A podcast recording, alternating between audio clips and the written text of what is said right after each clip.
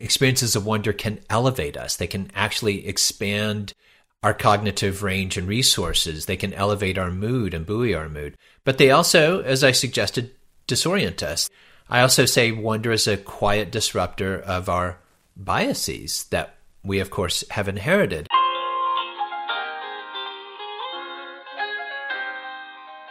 You feel flat. Could you use more wonder in the workplace?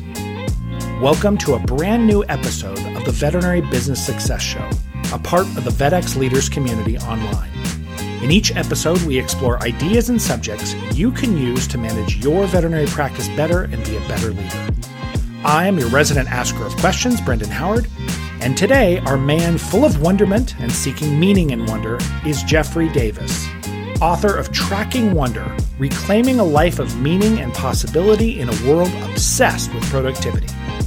Davis has been studying and gathering evidence for the power of a six faceted wonder, which includes, nicely, curiosity and openness, but also bewilderment. He's going to share ways wonder might transform your work and life. But before we dig in, what exactly is wonder, Jeffrey? Well, I'll start off by saying wonder's are human birthright, and that's what I've come to discover in my body of work and research that's been corroborated now by evolutionary biologists, anthropologists.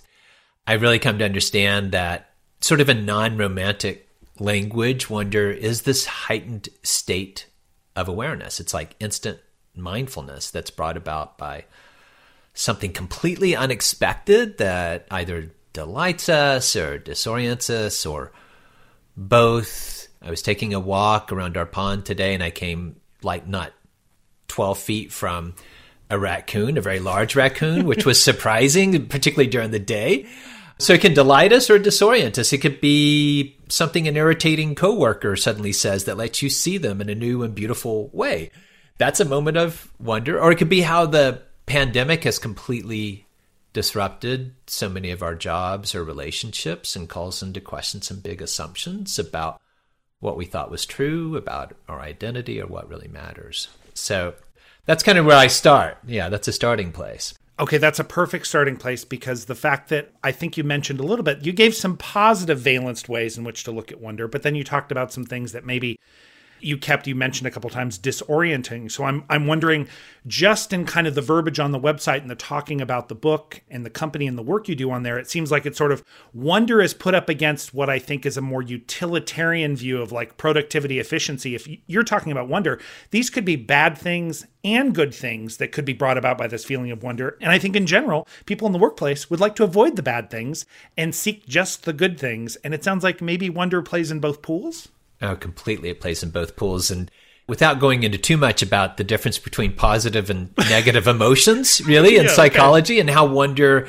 seems to cross over between both a positive and negative emotion, wonder does play in both spaces because experiences of wonder can elevate us. They can actually expand our cognitive range and resources. They can elevate our mood and buoy our mood. But they also, as I suggested, disorient us. They I also say wonder is a quiet disruptor of our biases that we, of course, have inherited. And so, for a fleeting moment, wonder can disrupt our biased perception, our biased default view of what's right around us, so we can see again what is real and true and what is beautiful and possible. And that could be about ourselves, about one another, about the future, or about the ordinary world just around us a lot of what you said sounds like it could be centered. You did mention COVID and the changes that happened there, and that feels like it could bleed into the work world. But a lot of what you talked about, I think, are things people think about their own internal world and their own personal life. Maybe could you talk a little about kind of hear your Wonder origin story and how whatever things you've learned from looking at wonder just with human beings, then translating that into the world of human beings at work. So, kind of, where's the origin story for why wonder now isn't just, you're not out there just being a random person talking about wonder in all aspects of life, but in some ways, kind of centering into how people work in their professional lives. Yeah, I love that question because my orientation toward deliberately pursuing and researching experiences of wonder didn't start expressly in the workplace. So, okay. my origin story kind of begins really when I was a tow-headed boy climbing trees, making up imaginary worlds in the woods and in words on the page, really. And I've sort of tracked that now in retrospect. But it was while completing, first of all, while completing another project in 2004 that I came across references to wonder as this key element in the creative process, which has been my ongoing interest and curiosity. And even within certain wisdom traditions, both East and West would reference experiences of wonder. So for the next four years, I set off on this research journey and this applied research journey, meaning I was testing out ideas early on in workshops and trainings in very rough, loose forms. But it was really, to your point, one summer, just a few years after that, that the project really started to take on higher stakes and sort of what are the applications uh, for the people I'm working with and people at work.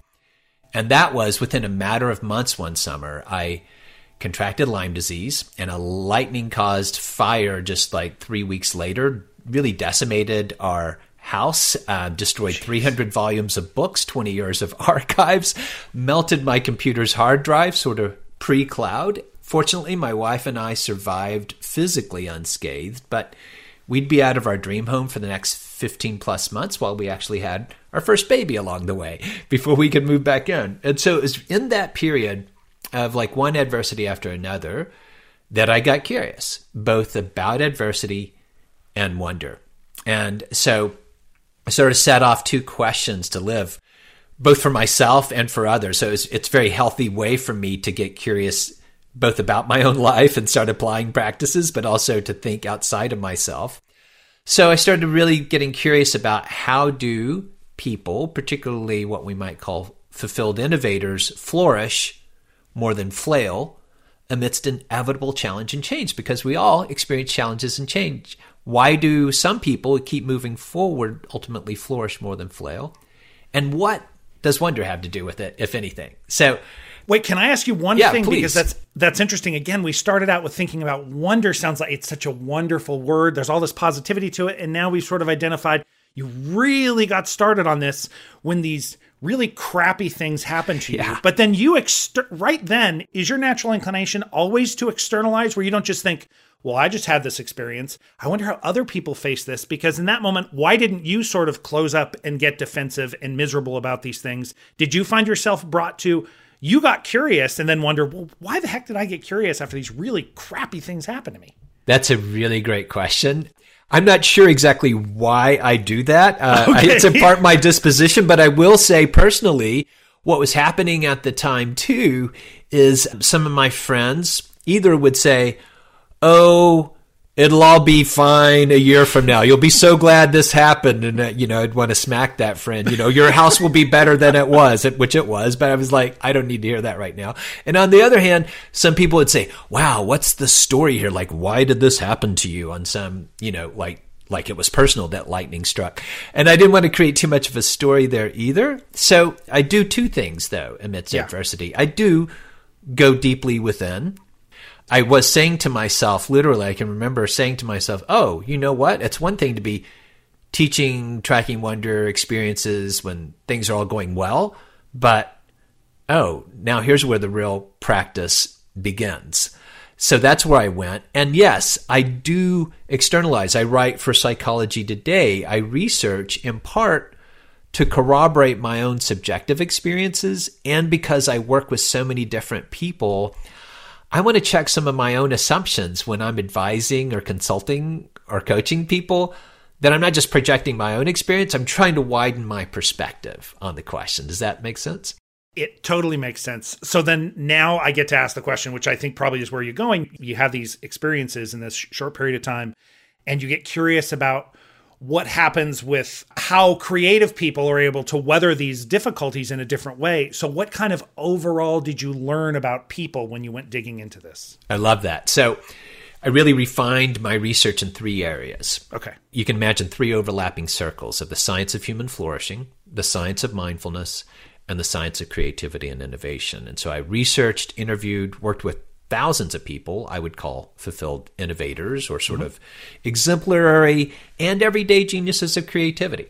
And so a few things I discovered. And one is this that beyond grit or willpower or the proverbial 10,000 hours of deliberate practice or even some genetic DNA. These people have in common an abiding sense of wonder or the capacity to always track these experiences. Not that they're always like in Peter Pan Wonderland all the time, but they manage to do this amidst adversity. And there are three areas of what we might say benefits that correlate when we consistently reflect upon, share, and actively track these experiences of wonder. One, we're able to face inevitable challenges with more creativity than reactivity. Two, we build what I would call a tender resilience and fortitude amidst uncertainty and adversity. And three, this seems profoundly important for our times culturally.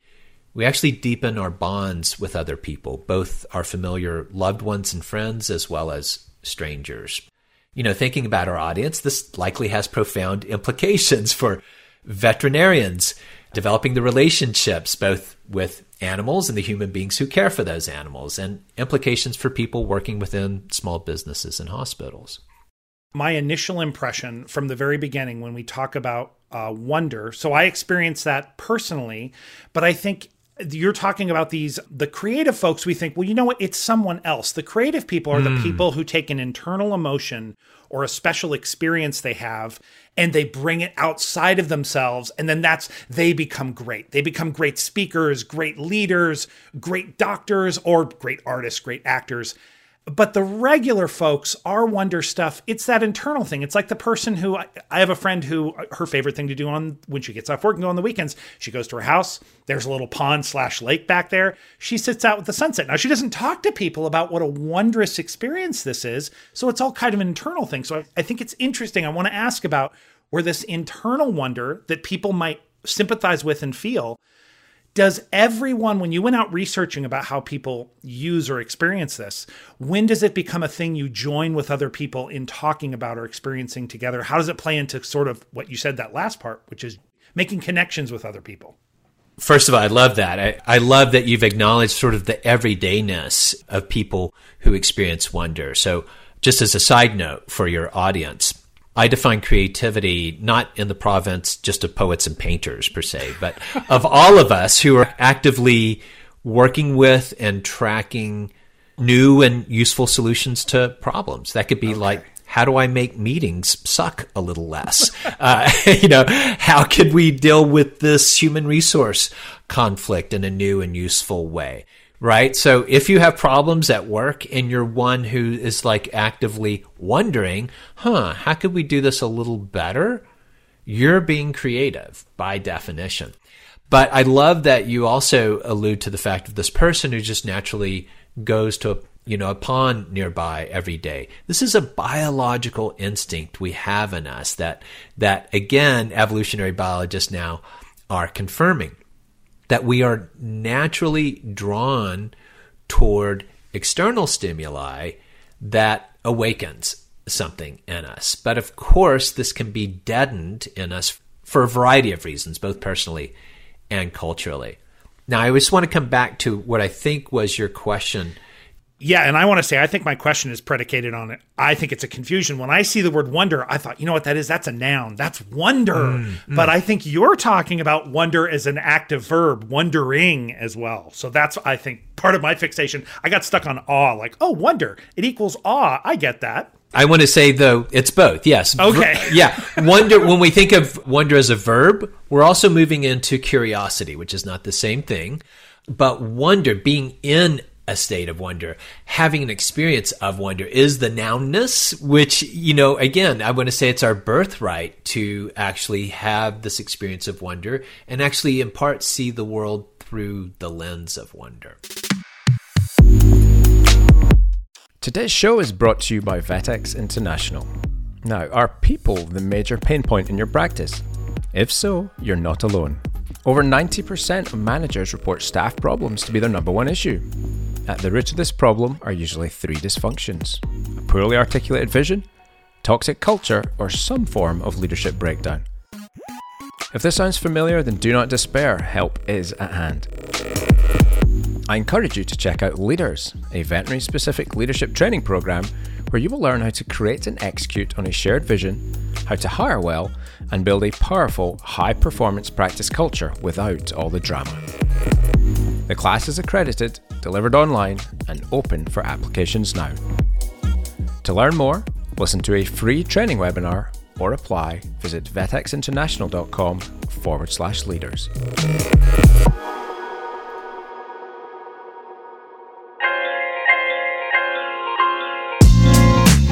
Okay, welcome back to the show. I hope you enjoyed part one. Let's get into some more meaty content to help you grow your practice in part two. Now, I do want to think about so both the possibility of having a personal experience of wonder at seeing something and, and then becoming curious about it and wondering how that transforms or how that ties into relationships with other people. Is it simply just wondering and being curious about others, or is it far deeper than that? Oh, it's much more deeper than that. Yeah, maybe this would be a good time. So, in part of my research, I did not set out to define and articulate six facets of wonder, but this okay. did come out of my research. And uh, over many years, and then my editor and I were kind of going through some of my work. And so you can imagine wonder as this multi sided gem, so to speak, with different facets. So I've identified six facets of wonder, and I, I wrote this book, Tracking Wonder, in part to give us a shared language of possibility, to give us a shared language of possibility that might keep us buoyant and keep us from surrendering our dreams for a better world, whether that's personally or for the more than personal. So, the six facets, and we can go through them, but two of them are germane to your question. Mm-hmm. The first two are openness and curiosity. So, this is probably what we most often think of when we think of wonder. Openness is that wide eyed sense of wonder that we must foster when we're starting off on a new endeavor or even a, a new day for some of us. Curiosity is this playful, proactive facet of wonder that invites us to pursue discovery, to learn by doing, and to raise more questions than always to seek certain answers. And both openness and curiosity, when we actively foster them day in, day out, allow us to approach challenges more creatively than reactively. And the second pair is where we get into the disorienting part bewilderment and hope. So, bewilderment is this disorienting facet of wonder where we learn to fertilize more than pathologize confusion. If we think about how confused we've been for the past two and a half years, there might have been moments when the confusion actually led to a new, beautiful sense of possibility and might have helped you reach some breakthroughs by virtue of your ability to stay in that confusion. Hope is not passive wishful thinking, but a, a buoyant feeling of possibility amidst crisis that can point us toward a better future. And both bewilderment and hope really build this resilience and fortitude I alluded to.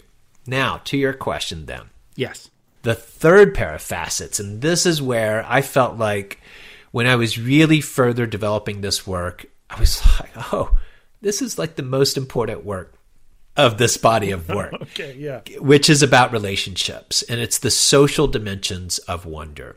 And this was probably surprising to me as kind of an introverted person. And that is connection and admiration. So, connection is the facet of wonder that teaches us how to bust our biases towards one another so we can sync up and support one another. So let's really dive in here a little bit because this is in part your question. We have inherited a number of biases that help us get by day to day. Part of those biases and part of what some psychologists call our adaptive unconscious um, tends unconsciously to categorize objects and things so you don't have to remember, thankfully, every morning, oh, this is a doorknob. Oh, I turned this and right. opened the door. It's like not everything is new to you every day, thankfully. You can get by. But we tend also, consciously and unconsciously, to box in one another. If you're at any team meeting or you work with somebody long enough or you live with somebody long enough, you know that you tend to build what I call a bias box with those people. So, part of the work of connection in tracking connection as a facet of wonder is learning how to identify quite often your unfair bias box toward one another. And then to engage in certain practices that I can unpack for you. Yeah. That I teach and train managers to do, especially leaders to do, particularly, and team members to do with one another. Should we unpack that a little bit? Yes, actually, because I am curious that what you're talking about there about those biases. So let's think, I mean, sort of the generic veterinarian, many start with a just a a deep a deep inside love for animals and they want to heal and help these animals. And then they go through a very rigorous, science based, medicine focused curriculum that encourages them to be solution finders. So everything is a problem and you must find the solution, which I think, thinking of everything as a problem, I'm curious how that will play in because I think in some ways that might close your thinking down so that everything looks like, again, everything looks like a problem. And that openness you talked about is not there. So I'm absolutely curious wherever you want to go, because that's where I'm thinking of people who maybe, especially as they get tired, stressed, exhausted, they have too many people pushing on them in this workplace situation. I think the openness in places and the willingness to be able to uncork those biases shuts down because they are so busy. That's such a good point. There are definitely a couple of a couple okay. of points there, right? okay. One is you've touched on there are a number of studies that the more formally educated people are, the higher their confirmation bias. Okay, makes sense. uh, that confirms my bias about the confirmation bias. Okay. Yeah, yeah. And that we become more adept at rationalizing, believing what we want to believe. We become more adept at ignoring anomalous information, data, and knowledge that might yes. go against what we want to believe.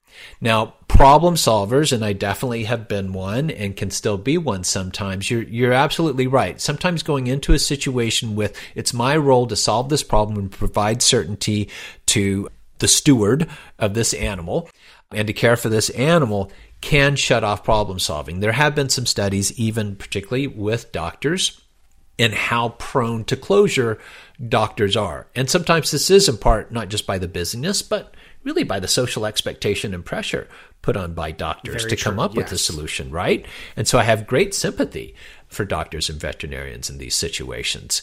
However, you're right, there is an openness to experience that veterinarians can foster to be open to some other possibilities, to be in the habit more of raising questions and holding off on coming to closure instantly which might, of course, lead to some innovative idea or some innovative solution rather than just fixing the problem in the known sphere.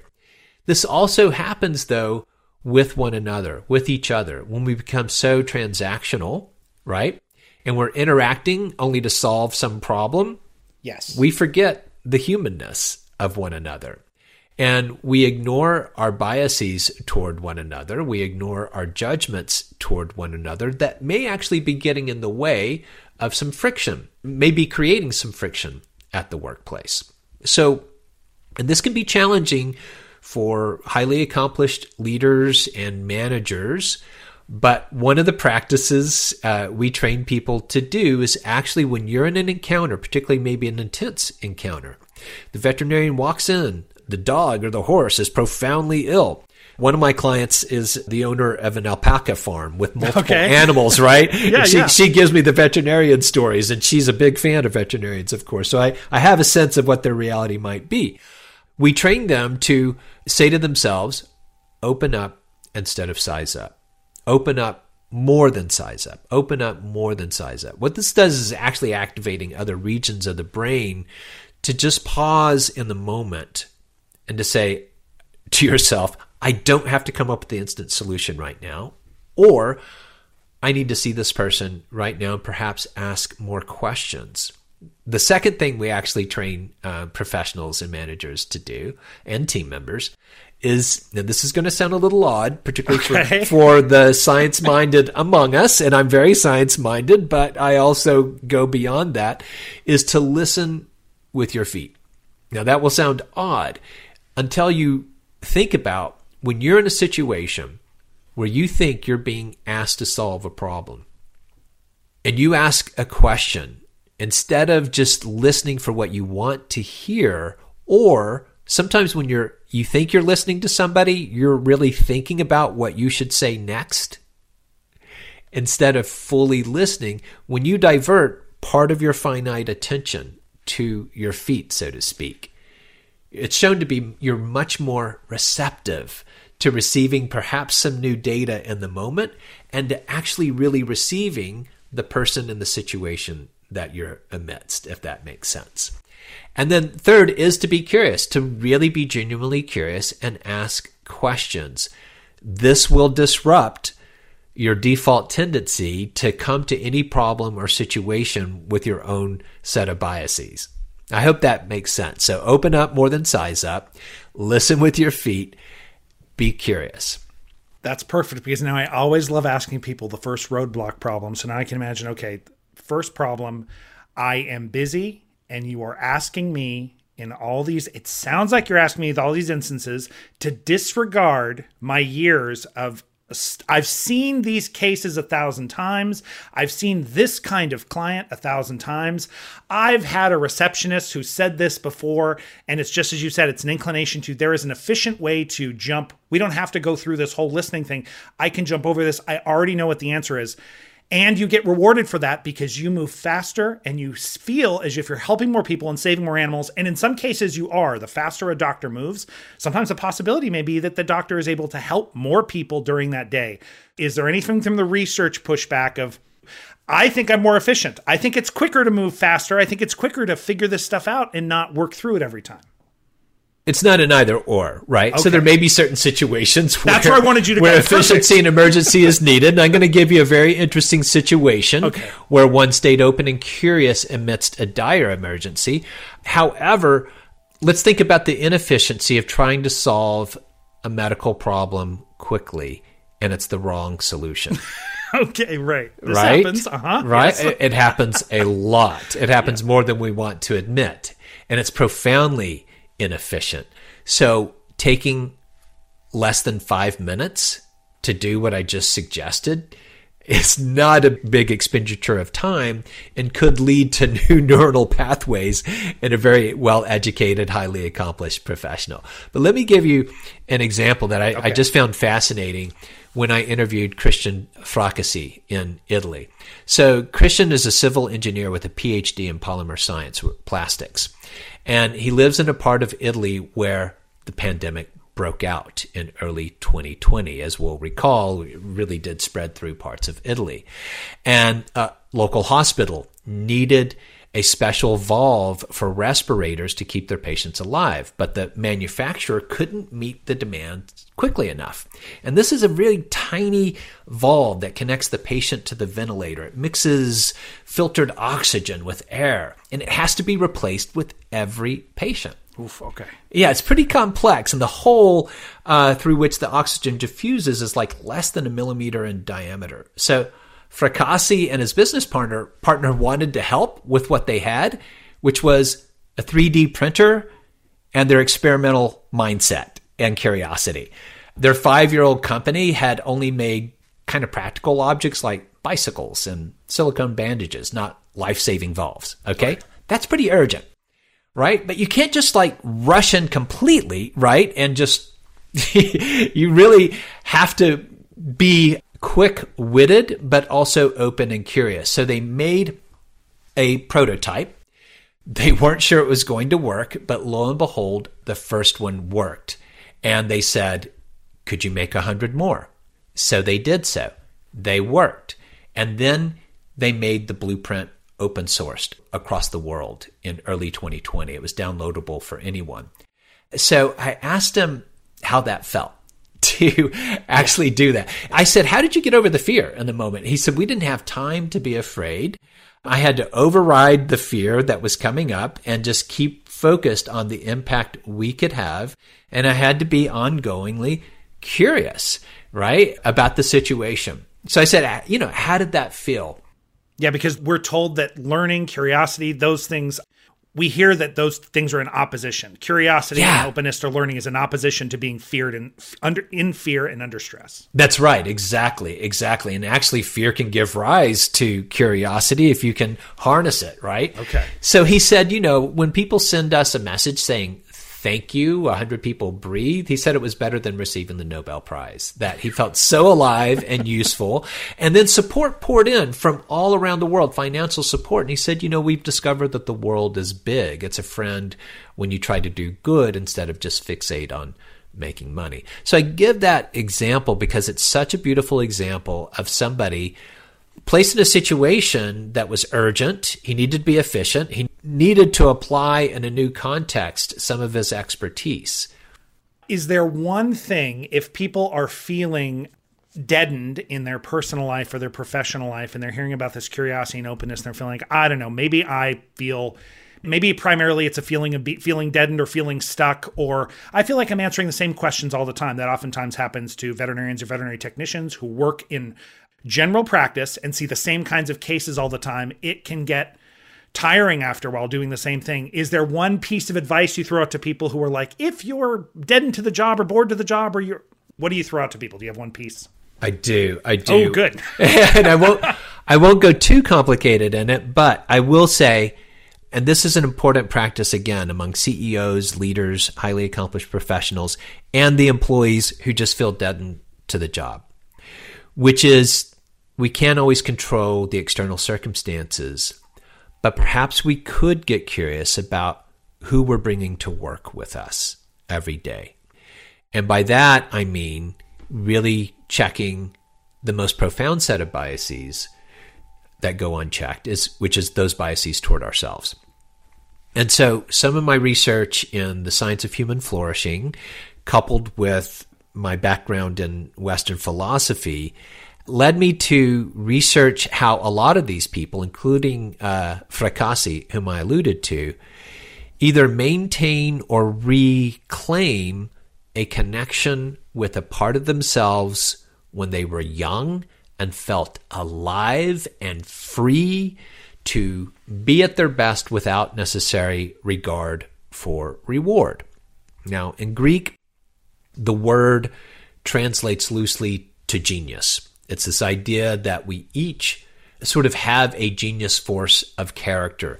And this is the basis a lot for what we call positive psychology, co founded by Marty Seligman, who is deeply steeped in the same Greek philosophy I'm alluding to. okay. Yeah. I mean, philosophers like Aristotle really were literally some of our first psychologists until William James really developed that as a field in the United States. Aristotle was looking at his fellow people in Athens and raising the question how do you live a good life? What constitutes a good life? And some of those lectures became literally some of the basis for a lot of studies in positive psychology. So, back to your question on a very practical basis, I ask people to mine some memories from their youth, to literally mine their memories from their youth when they felt free and alive to perhaps express themselves uniquely without regard for reward. And what comes up, sometimes there's some pretty powerful memories and sometimes very deeply emotional memories because they think, oh my gosh, I've forgotten that part of me for a number of years. But we do certain things with teams. We help team members remember that part of them that we call their genius and we help them recognize that part of themselves. I'll give you an example. My executive assistant did not consider herself creative until, of course, she started working with Tracking Wonder. And we like redefined it, like helped her see, oh my gosh, oh, oh, that's creative? Like, yes, that's creative. So we do this exercise actually at uh, periodic team meetings. And she will say, and she gives certain memories of, of being a girl. And she said, you know, my genius really is about caring for other people. And it's sometimes pleasing those other people and in surprising ways.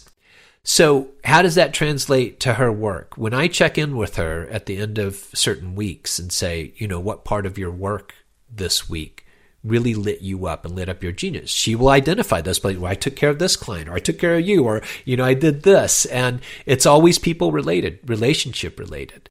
And I know there are going to be parts of her work that frustrate her. So I ask her that question too. What part of your work frustrated you this week? And that helps me see that we all get frustrated with our work, but I want to make sure I want to make sure that's not overriding the genius parts of her work. those questions also help her remember certain things like it isn't part up to me to keep bringing those genius traits forward to my work every day. And I can actually appreciate those parts of my work where my genius is activated. Now, the other part of this, I hope I'm not going too long here, but the other part of this is to get team members, leaders, business owners, veterinarians to recognize those parts in each other. To take the time to actually put people first in the workplace is instrumental these days. So just by doing quick exercises or even check ins with one another to recognize we each have genius qualities and genius character strengths we bring to the workplace. Can we actually recognize those in ourselves and each other? Creates a powerful workplace culture. Want to learn more about practicing wonder in your practice? Visit trackingwonder.com forward slash podcast bonus. That wraps up today's episode of the Veterinary Business Success Show. It was an honor to share it with you. If you enjoyed it, we would love it if you leave a review on iTunes or wherever you listen to podcasts and tell your friends in veterinary medicine about us. Want a little more? You are in luck. An extended version of this podcast is available exclusively to our leaders community. You can learn more at vetxinternational.com. And until next time, just want you to know I appreciate you.